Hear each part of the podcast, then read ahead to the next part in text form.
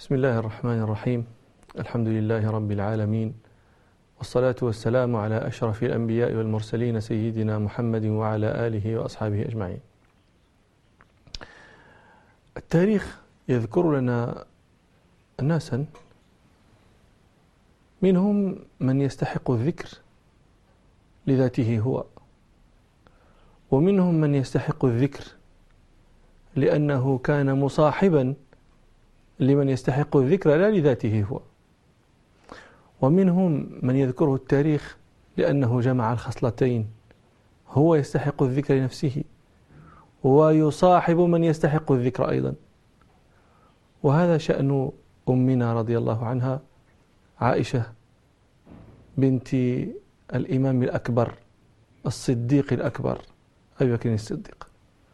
عائشة بنت أبي بكر بن أبي قحافة بن عامر بن عمرو بن كعب بن سعد بن تيم بن مرة بن كعب بن لؤي بن غالب بن فهر بن مالك بن النضر بن كنانة بن خزيمة بن مدركة بن الياس بن مضر بن نزار بن معد بن عدنان. القرشية التيمية الصديقة الصديقية الفقيهة العابدة أم المؤمنين زوج رسول الله صلى الله عليه وسلم وأحب الناس إليه وبنت أحبهم إليه صلى الله عليه وسلم. لم يتزوج رسول الله صلى الله عليه وسلم بكرا غيرها ولا أحب امرأة محبتها. روى البخاري ومسلم في صحيحيهما عن عمرو بن العاص رضي الله عنه أن رسول الله صلى الله عليه وسلم بعثه على غزوة ذات السلاسل. على جيش ذات السلاسل. فسأله عمرو بن العاص قال له يا رسول الله من أحب الناس إليك؟ فقال صلى الله عليه وسلم عائشة. قال عمرو بن العاص قلت من الرجال. قال أبوها فهي أحبهم أحب الناس إليه صلى الله عليه وسلم وهي, صل وهي بنت أحبهم إليه صلى الله عليه وسلم.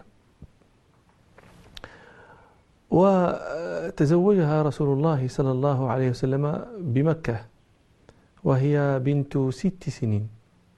ثم آه، ابتنى بها بعد الهجرة بسنتين وهي بنت تسع. وكانت امرأة جميلة آه، بيضاء وهي أفقه نساء الأمة. بل قال قال الزهري لو جمع آه، علم أمهات المؤمنين وعلم النساء أجمعين. إلى علم عائشة لكان علم عائشة أفضل. تزوجها رسول الله صلى الله عليه وسلم وكان أراه ربه إياها قبل أن يتزوجها. أراه صورتها وأخبرها وأخبره أنها زوجته قبل أن يتزوجها. روى البخاري ومسلم. أن عن عائشة رضي الله عنها أن رسول الله صلى الله عليه وسلم قال لها أريتك في المنام قبل ثلاث. يأتي الملك أتى بك الملك آه، في سارقة من حرير. سرقة يعني قطعة حرير جديدة جميلة. قال فأتى بك الملك في سرقة من حرير فقال هذه زوجتك. قال فكشفت عن وجهك فإذا أنت هي. فقلت لما استيقظ النبي صلى الله عليه وسلم من ذلك من ذلك من ذلك المنام قال قلت إن يكن هذا من عند الله يمضه. إن يكن هذا مرادا لله تعالى يمضه الله ويسره وقد فعل ربنا سبحانه وزوجه إياها. وقصة تزويجها مع أن أنتم يعني كثير من السامعين يستغربون كيف تزوج بنت ست سنين. وهذا مما جعله مدخلا القدح في الإسلام وهذا من عجيب الغلط.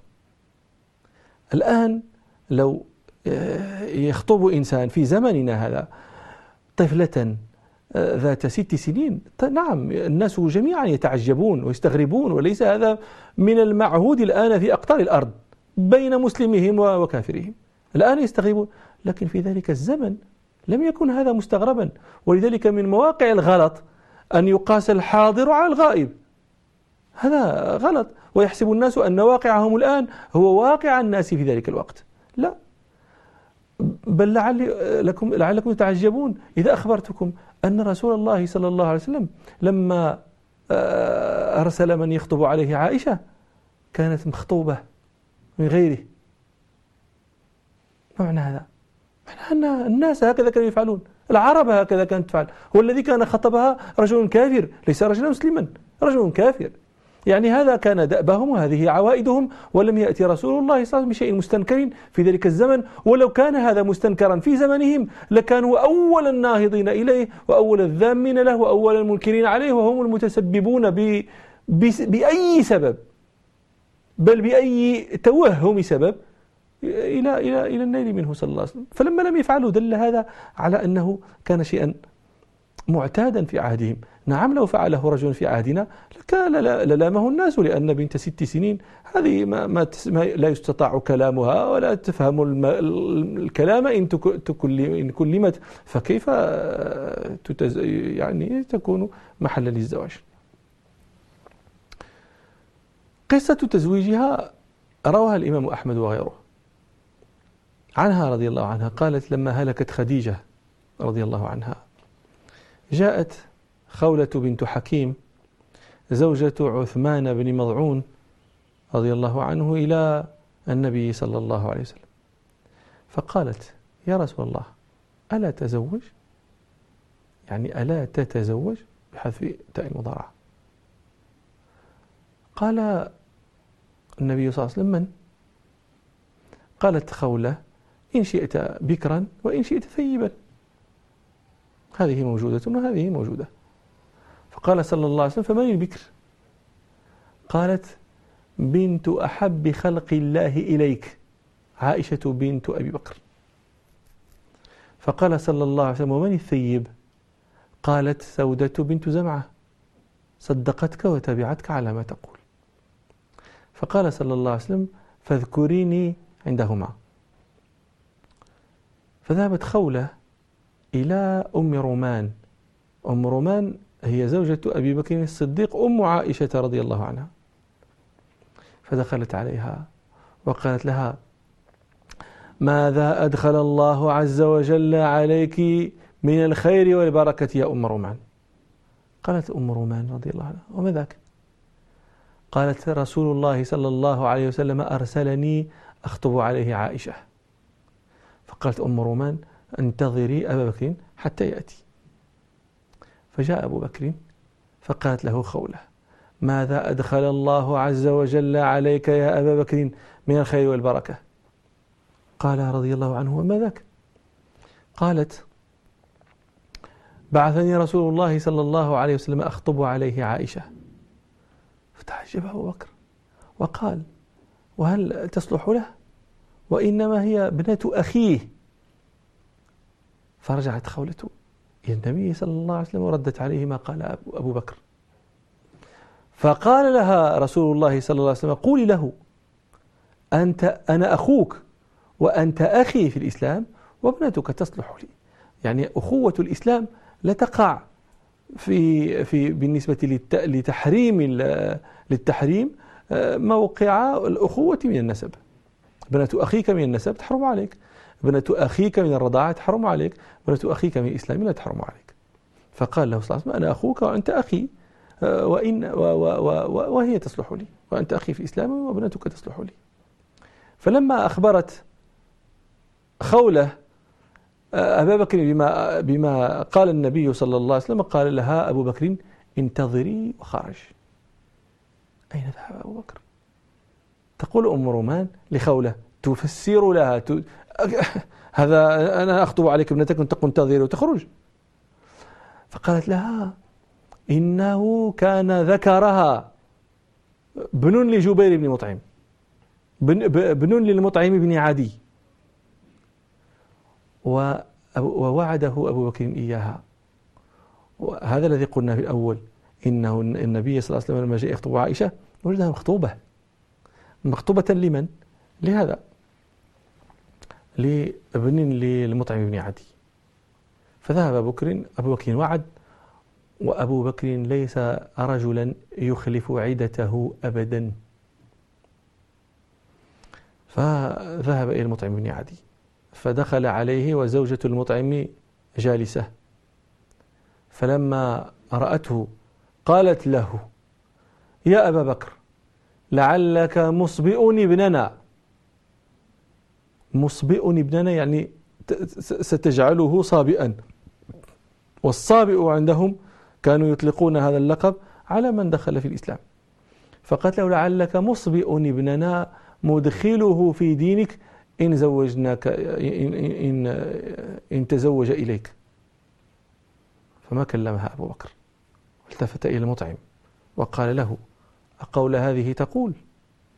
فقال المطعم هي تقول هذا يعني متنصلا متبرئا.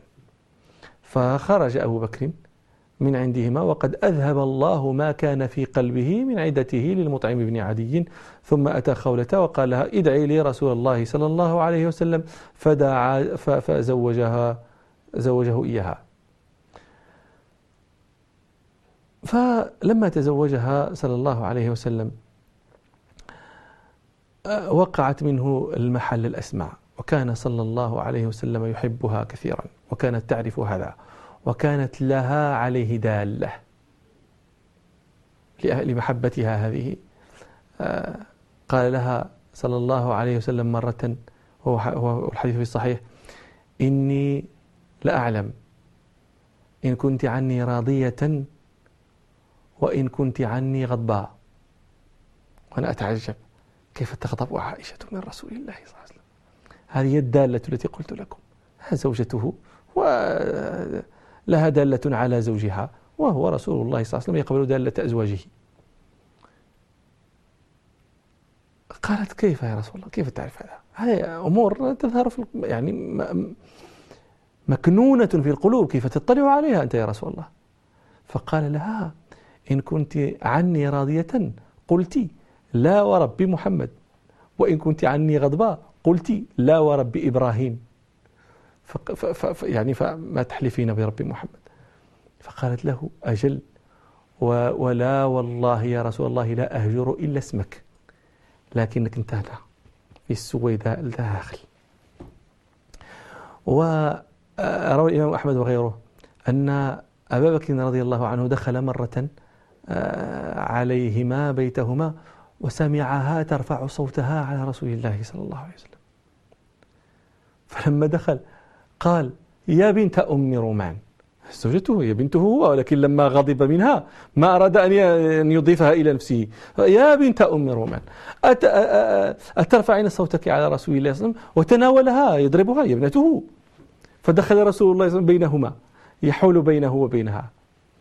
فلما خرج أبو بكر جعل رسول الله صلى الله عليه وسلم يتردها ويقول لها ألم تري كيف حلت بينك بين الرجل وبينك؟ يترداها بهذا. فمرة دخل عليهما أبو بكر ووجد رسول الله صلى الله عليه وسلم يضاحكها.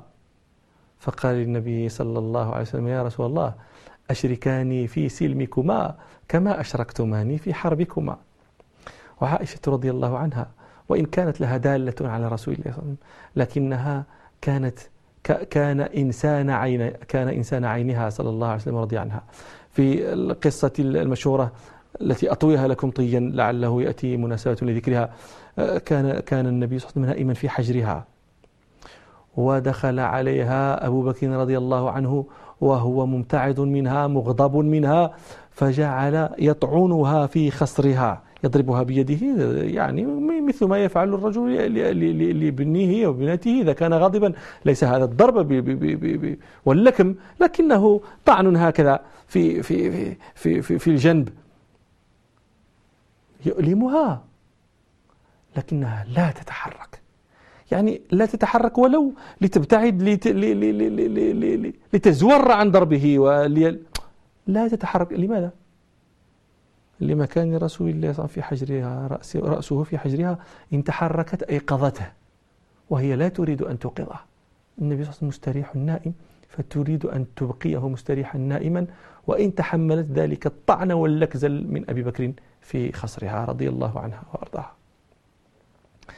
وكان النبي صلى الله عليه وسلم عجيب أمر رسول الله صلى الله عليه وسلم. ينشئ دولة المنافقون معه في المدينة. واليهود خلف ظهره والكفار كفار قريش أمامه والعرب ترميه عن قوس واحدة ويشرع أحكاما وينشئ دولة وله وقت يسابق فيه عائشة. صحيح أن أن أن أنه صلى الله عليه وسلم مرة سابقها. فسبقته.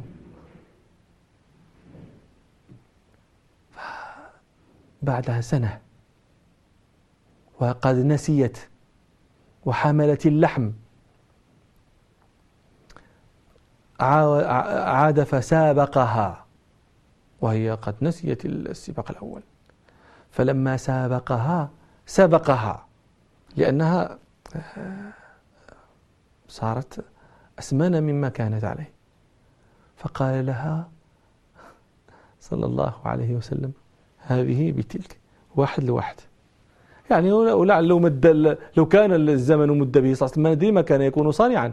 لكن هذه بتلك وقت للمزاح مع مع عائشة. بل كان النبي صلى الله عليه وسلم يفعل شيئا غريبا جدا. يعني هذا هذه هذه هذه الأخلاق النبوية. تقول هي رضي الله عنها كان رسول الله صلى الله عليه وسلم يعطيني العظم أتعرقه. العظم يتعرق إذا كان عليه اللحم. إذا لم يكن يعني تعرقه هو أن يؤكل ما عليه من اللحم لا تحسبوا أنه يعطيني العظم يعطيها عظما عاريا لا لحم عليه. لا هذا لا, لا, لا يتعرق هذا ما فيه شيء يتعرق. لكن العظم يتعرق هو يكون فيه لحم فتتعرقه فإذا أكلت منه وناولته للنبي صلى الله عليه وسلم أداره حتى يضع فمه على ما وضع فمها فيأكل من ذلك الموضع.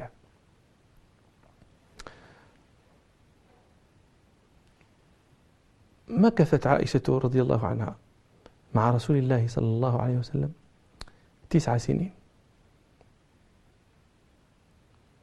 دخل بها وهي بنت تسع ومات عنها وهي بنت ثمان عشرة سنة. وماتت وهي بنت خمس وستين سنة. يعني كم بقيت بعد رسول الله صلى الله عليه وسلم؟ سبع بقيت سبعا وأربعين سنة. عمر طويل ليس فيه رسول الله صلى الله عليه وسلم لمن كانت معه في لحافه. ف يعني صبر عظيم هذا. إذا كان الأباعد الذين عرفوا رسول الله حزنوا عليه وأسفوا عليه أسفا شديدا جدا فكيف تقول عائشة وكان معها في لحافها ومات بين آه، حاقنتها وذاقنتها رضي الله عنها؟ وعائشة مع ذلك كله. كانت آه، عابدة زاهدة. أتيت مرة بمئة ألف في يوم بمئة ألف. ففرقتها قبل غروب الشمس تصدقت بها كلها. فقالت لها أم ذرة آه يعني خادمة كانت تخدمها أما آه يعني استطعت إذ فرقت ما فرقت أن تبقي درهما تشترين به لحما. تفطرين عليه. فقالت عائشة رضي الله عنها لها لو ذكرتيني لذكرت. مئة ألف درهم. لا تبقي منها درهما واحدا. تشتري به لحما تفطر عليه وهي صائمة. لا لا تجد شيئا تفطر عليه. هذه عائشة رضي الله عنها. وكانت عالمة يعني واسعة الرواية جدا جدا. أنا قلت مرة آه، إن سبعة من الصحابة رووا عن رسول الله صلى الله عليه وسلم أكثر من ألف حديث. عائشة واحدة من هؤلاء الصحابة الذين جمعهم ذلك الذي يقول سبعون من الصحب فوق الألف قد ذكروا من الحديث عن المختار خير مضر صلى الله عليه وسلم. أبو هريرة سعد جابر أنس صديقة وابن عباس كذا ابن عمر. وعروة بن الزبير وهو ابن أختها وألزم الناس لها وأعرفهم بها والذي تخرج بها وفاق أقرانه بسببها كان يقول ما رأيت قط أحدا أعلم بحلال أو حرام أو شعر أو طب من عائشة. لما حضرتها الوفاة دخل عليها ابن عباس. حديث البخاري هذه رواية البخاري. دخل عليها ابن عباس فقال لها آه، يا أماه تقدمين على فرط صدق. رسول الله صلى الله عليه وسلم وأبي بكر. يعني أنت الآن تموتين تلتقين آه، رسول الله صلى الله عليه وسلم وتلتقين أبا بكر. فرط صدق هنيئا لك.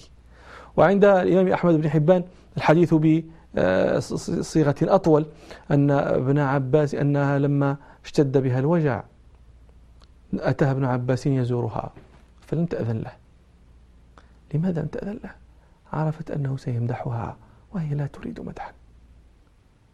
فقال لها عبد الرحمن بن أبي بكر أخوها يا يا إن إن عبد الله إن ابن عباس من صالح بنيك فأذني له. قالت فأذن له. فلما دخل عليها ابن عباس قال يا أمه إنه ليس بينك وبين أن تلقي الأحبة سوى أن تفارق روحك جسدك. فأبشري أبشري. فإن رسول الله صلى الله عليه وسلم أحبك لم يحب أحدا مثلك. وسقط عقدك في الأبواء. هذا قصة سنذكرها إن شاء الله. سقط عقدك في الأبواء. فالتمست فمكث المسلمون على التماسه من غير ماء. فأنزل الله آية التيمم بسببك وسبب بركتك. ما أنزل الله هذه الرخصة؟ لهذه الأمة بسببك وسبب بركاتك لذلك قال لهم أسيد بن الحضير ما هي بأول بركاتكم يا آل أبي بكر؟ قال و, و وكان مصطح قصة الإفك. وكان مصطح فقال فيك ما قال فأنزل الله عز وجل في براءتك قرآنا يتلى من فوق سبع سماوات. فليس مسجد يتلى فيه ذكر الله إلا يتلى فيه شأنك. فقالت له يا ابن عباس دعني منك ومن تزكيتك. والله لوددت أني كنت نسيا منسيا. وماتت رضي الله عنها في مرض هذاك. وفيها يقول حسان بن ثابت رضي الله عنه حصان رزان ما تزن بريبة وتصبح غرثا من لحوم الغوافل. عقيلة حي من لؤي بن غالب كرام المساعي مجدها غير زائل. مهذبة قد طيب الله خيمها وطهرها من كل سوء وباطل. فإن كان ما قد قلت فإن كان ما قد قيل عني قلته فلا رفعت صوتي إلي أناملي. فكيف وودي ما حييت ونصرتي لآل رسول الله زين المحافل؟ ما هذا الذي قاله عنها؟ فإن كان ما قد قيل عني قلته فلا رفعت صوتي إلي ما الذي قيل عنك يا حسان؟ ولماذا قلت آه، حصان رزن ما تزن بريبة يعني ما ترمى بريبة؟ لماذا تقول هذا؟ ولماذا تقول وتصبح غرثا من لحوم الغوف؟ تشير إلى ماذا يا حسان رضي الله عنك؟ رضي الله عنها. هذا الذي ذكرنا فيما مضى أن حسان بن ثابت رضي الله عنه قال لها حصان رزان ما تزن بريبة؟ وتصبح غرثا من لحوم الغوافل. فقالت له لكن لست كذلك. ما معنى هذا القول؟ ويقولها حصان. يعني لا امرأة محصنة عفيفة. رزان رزينة. لا تزن بريبة لا ترمى بريبة لا, لا يقدح في عرضها بشيء. وتصبح غرثا من لحوم الغوافل. لا تأكل لحوم الغوافل النساء الغافلات عن الشر. يعني النساء العفيفات. عائشة لا تأكل لحومهن أي لا تغتابهن. فقالت له هي أنت لست كذلك.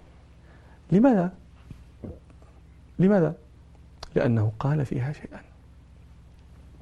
قال فيها شيئا. وهي ما يعرف عند الناس بقضية الإفك. الإفك الكذب. و هي التي يشير إليها ربنا في قوله سبحانه في سورة النور إن الذين جاءوا بالإفك عصبة منكم. لا تحسبوه شرا لكم بل هو خير لكم. ما هي هذه قضية الإفك؟ هذه القصة مروية في البخاري ومسلم وغيرهما. تقول عائشة رضي الله عنها كان من عادة رسول الله صلى الله عليه وسلم إذا أراد أن يسافر أن يقرع بين نسائه. يعني يجعل بينهن قرعة. فأيتهن طلع سهمها خرج بها معه. فخرج سهم عائشة رضي الله عنها في تلك في تلك الغزوة مع رسول الله صلى الله عليه وسلم. فكانت هي في هودجها. الهودج هو ذاك البناء بيت صغير من خشب مربع يجعل فوق الجمل وتكون فيه المرأة. ذلك أكثر صيانة لها وأحفظ لها أو يقيها من الشمس والريح والرمل وغير ذلك. وكانت عائشة في ذلك الوقت امرأة لا تحمل لم تحمل اللحم امرأة خفيفة الوزن جدا. هكذا كان النساء عموما تقول كنا يأكلن العلقة من الطعام. ما يكثرن الأكل ما, ما لا يريد أكل أصلا.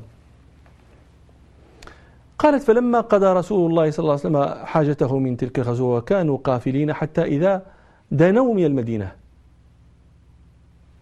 أذن ليلة بالرحيل. سيرجعون إلى المدينة. فذهبت هي لقضاء حاجة الإنسان. فلما قضتها ورجعت إلى رحلها وضعت يدها كذا فالتمست عقدا لها من تقول من جزع ظفار. ظفار هذه آه، مدينة في اليمن ذاك عقد يمني. قالت فالتمسته فلم تجده. فرجعت تبحث عنه. فهي تبحث في المكان الذي كانت تقضي فيه حاجتها لأنها تتصور أن هناك يمكن أن يكون قد سقط. هي هناك جاء القوم الذين يرفعون الهودج. الهودج عندما يكون الناس آه، نازلين لا يبقى الهودج فوق ظهر الجمل أو الناقة لكن ينزل الهودج ويوضع أرضا حتى إذا أرادت المرأة أن تخرج وتدخل كان ذلك يسيرا عليها. فلما جاء الرجال ليحملوا الهودج فوق الجمل حملوه هم يعني لم ينكروا خفته لأن المرأة خفيفة الوزن فبالنسبة لهم يظنون أن عائشة في الهودج. فوضعوه فوق ظهر الناقة وانطلق الناس وهم لا خبر لهم أنهم منطلقون وتاركوا عائشة خلف ظهورهم. لما وجدت عائشة العقد ورجعت إلى الموطن الذي كانت فيه لم تجد أحدا لا داعي ولا مجيب. لكنها يعني ما اهتمت لهذا. قالت سيعلمون أني لست معهم فيرجعون إلي. فمكثت في موضعها. ثم غلبها النوم فنامت. فاستيقظت. ما الذي أيقظها؟ أيقظها صوت صحابي كان في أخريات الناس. لم لم يذهب معهم حين ذهبوا ولكن هو الآن ذاهب. كان دنا منها. فرأى شبحا نائما فلما دنا عرف عائشة وكان يراها قبل الحجاب. وهذه الآن القصة وقعت بعد نزول الحجاب بعد أمر الله تعالى للنساء أن أن أن يتحجبن. هو كان يعرف عائشة لأنه كان يراها قبل أن تؤمر بالحجاب. فقال أهل رسول الله صلى الله عليه وسلم إنا لله وإنا إليه فلما استرجع استيقظت هي لم يوقظها إلا استرجاعه. قالت فوالله ما سمعت منه شيئا آخر إلا هذا الاسترجاع ولا كلمني بكلمة ولا كلمته بكلمة فقط استرجاع قال فأناخ البعير فوطئت هي على يد البعير وصعدت فوقه ثم ذهب هو يسوق البعير يقوده يذهب بها يلحقون الركب. قال فقالت هي فأتينا الناس وهم نازلون مغيرون في نحر الظاهرة يعني اشتداد الحر. ولم يتنبه أحد في ذلك الوقت أنها ليست موجودة. فلما رأى الناس عائشة فوق الجمل يسوق بها الجمل صفوان بن معطل قالت رضي الله عنها فهلك في من هلك؟ تناولوها وتكلموا في عرضها بما لا يليق. لا لا بها هي ولا بالصحابي صفوان رضي الله عنه. لكن القضية أن هي لا علم لها بما تكلم الناس به. قالت فلما رجعنا المدينة اشتكيت شهرا مرضت شهرا وهي مريضة. لا علم لها بما يتحدث به الناس. والناس أفاضوا في الكلام تكلموا حتى ما تركوا شيئا قالوه. والذي تولى كبر هذا الكلام هو رئيس رأس المنافقين عبد الله بن أبي بن سلول. وكان من جملة من تكلم حسان بن ثابت. كان من جملة من تكلم آه، حمنة بنت جحش أخت زينب بنت جحش أم المؤمنين رضي الله عنها. قالت فما ما كنت أشعر بشيء ما, ما هي لا علم لها إلا أنها تنكر شيئا. وهو أنها إذا كانت في العادة إذا مرضت كان رسول الله صلى الله عليه وسلم يكون يعني رفيقا بها يعني شديد الرعاية لها. هي أنكرت في مرضها هذا ذلك لم لم تجد من النبي صلى الله عليه وسلم ذلك الرفق الذي كانت تجده منه لما كانت مريضة. إذا دخل البيت يقول كيف تيكم؟ يعني كيف تيك المرأة؟ كيف هذيك؟ فكانت تستغرب لماذا النبي صلى الله عليه وسلم يعاملها هكذا؟ لا علم لها بما يقال. كيف تيكم قالت فلما نقهت يعني صارت تتماثل الشفاء. خرجت ليلا تقضي حاجة الإنسان وقالت وكان النساء لا يخرجن إلا ليلا. كانت العرب تأنف أن يتخذوا الكنف المراحيض في البيوت. العرب كانت تأنف من هذا. يعني هذه المراحيض شأنها شأن البرار إما في البيت يكون عندك البرحاض تخرج الرائحة لا لا يصح هذا لا يصلح. قال فخرجنا خرجت هي وأم مصطح. هذا مصطح أيضا أحد الذين تكلموا في عرضها رضي الله عنها. خرجت مع أمه.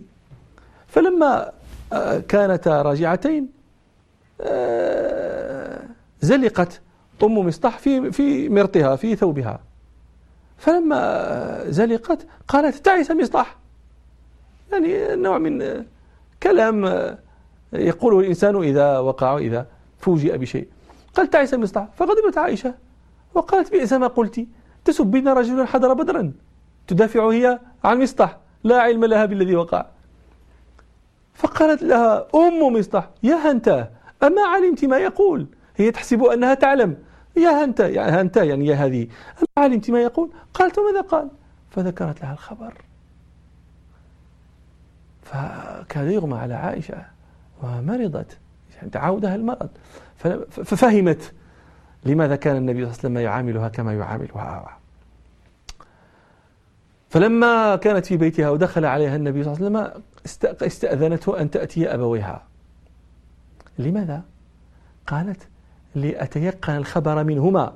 يعني وإن قالت لها أم مصطح ما قالت ما زالت هي ذلك الخبر عندها موضع الشك.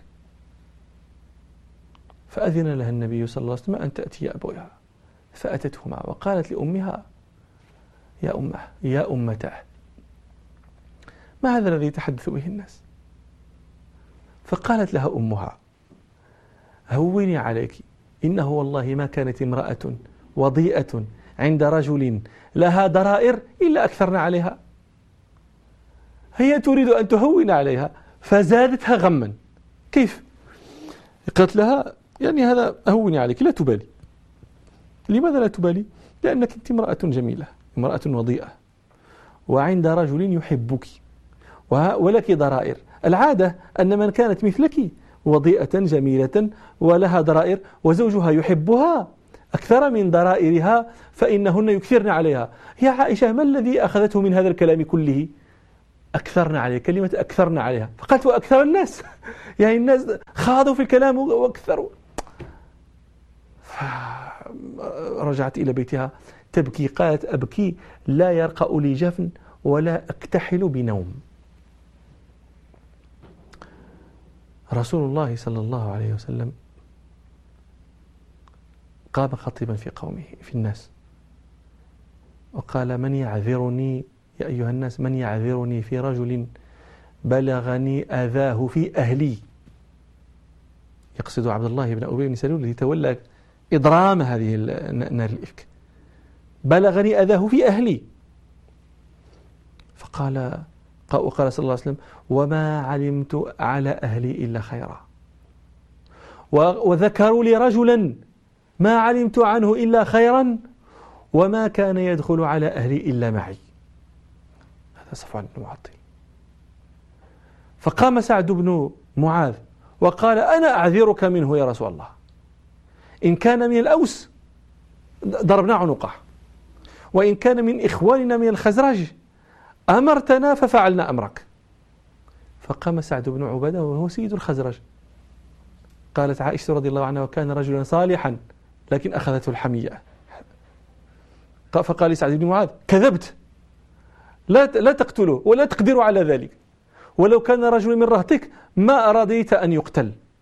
فقام آخر من ابن عم لسعد بن معاذ فقال له أنت كذبت وأنت والله لنقتلنه وأنت منافق تنافح عن المنافقين.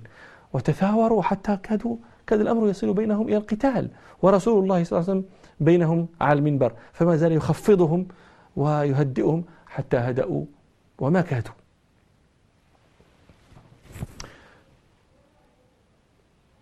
فعائشة رضي الله عنها في هذا الوقت كله تبكي. قالت فبكيت ليلتين ويوما لم يكتحل يعني كم هذه؟ 24 ساعة 12 ساعة. 36 ساعة بكاء مستمر. لا يرقأ لي جفن لا, لا يرقأ لي دمع ولا أكتحل بنوم.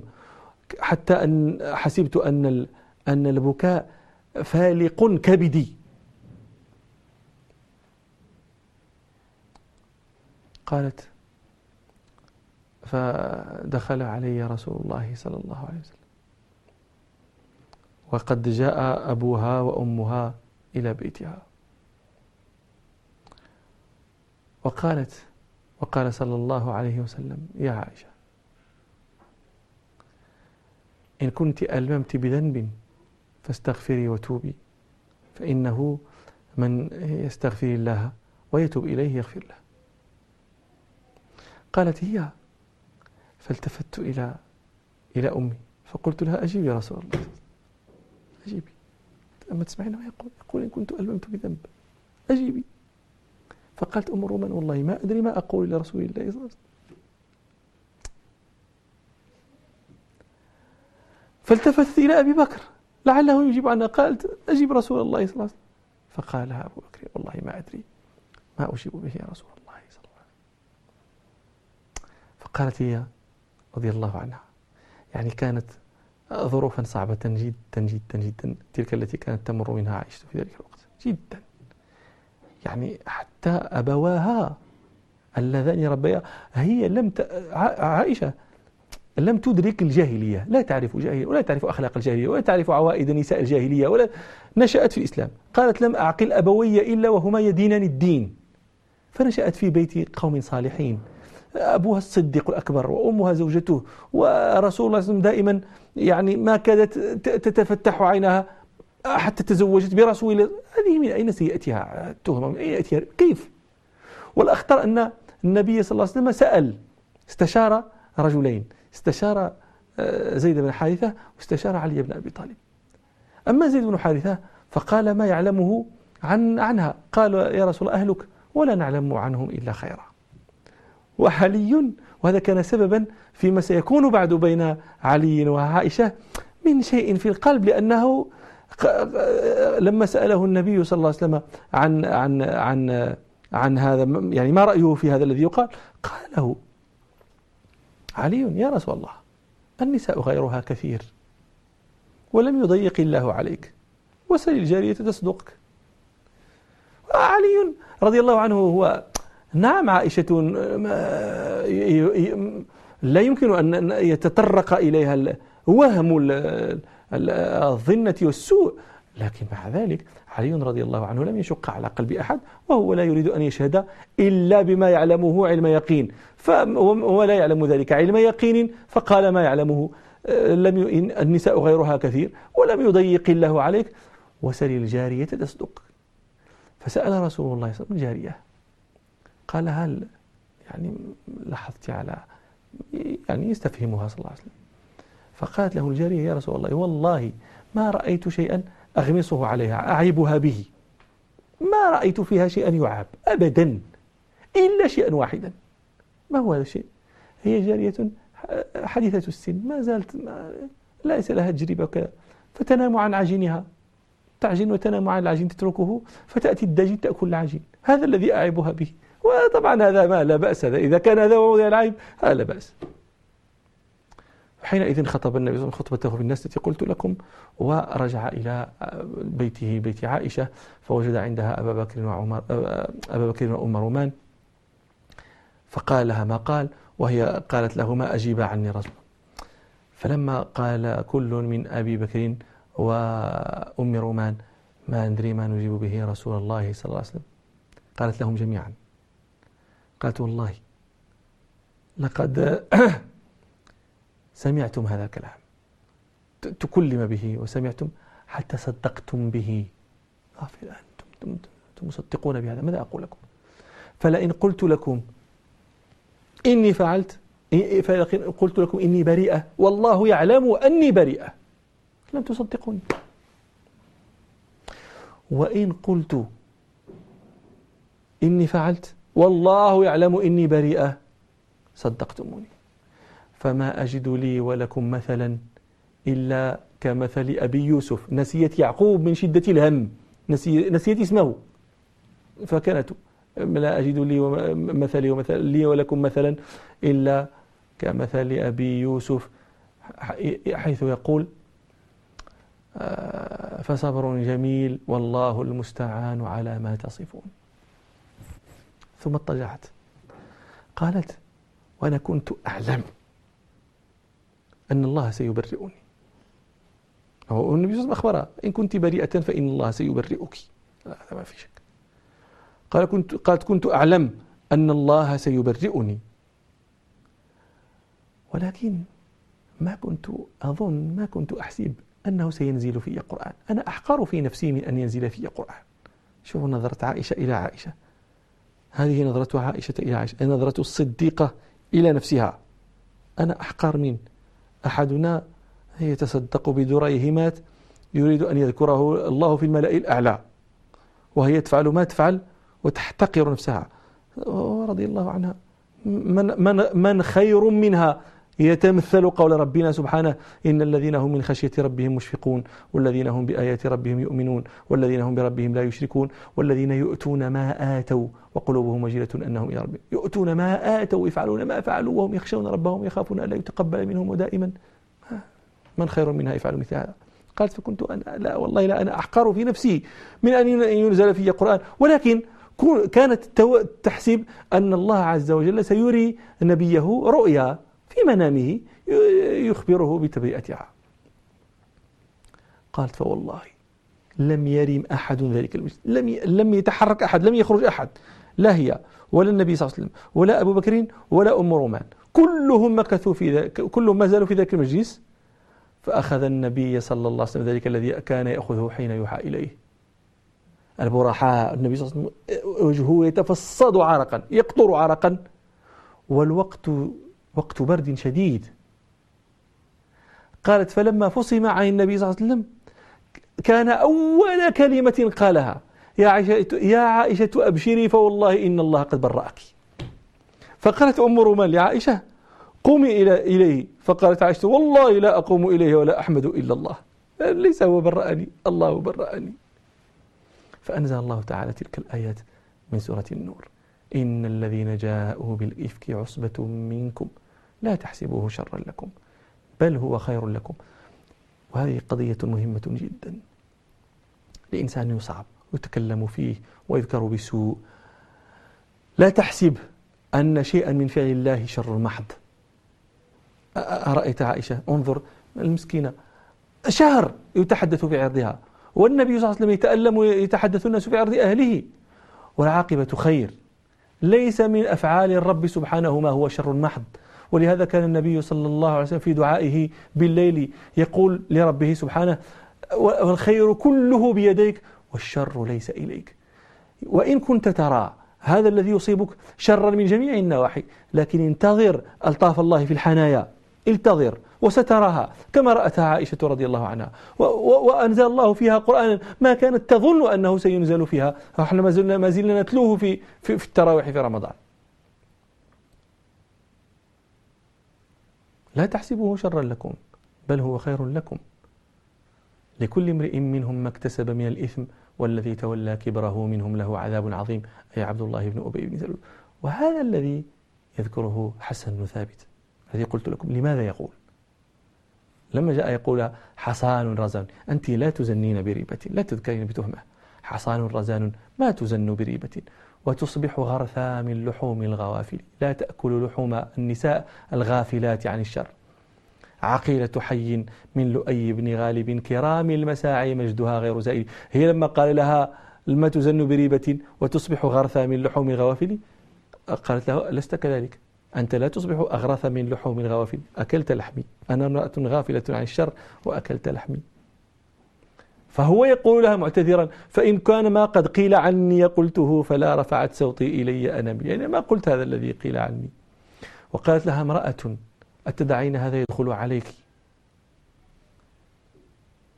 فقالت لها وكانت رضي الله عنها لا ترضى أن يسب عندها. قالت إنه كان ينافح عن رسول الله صلى الله عليه وسلم. في ذلك سمحته وهو الذي يقول في بيته فكيف ودي ما حييت ونصرتي لآل رسول الله زين المحافل؟ وإلى لقاء آخر إن شاء الله. والحمد لله رب العالمين.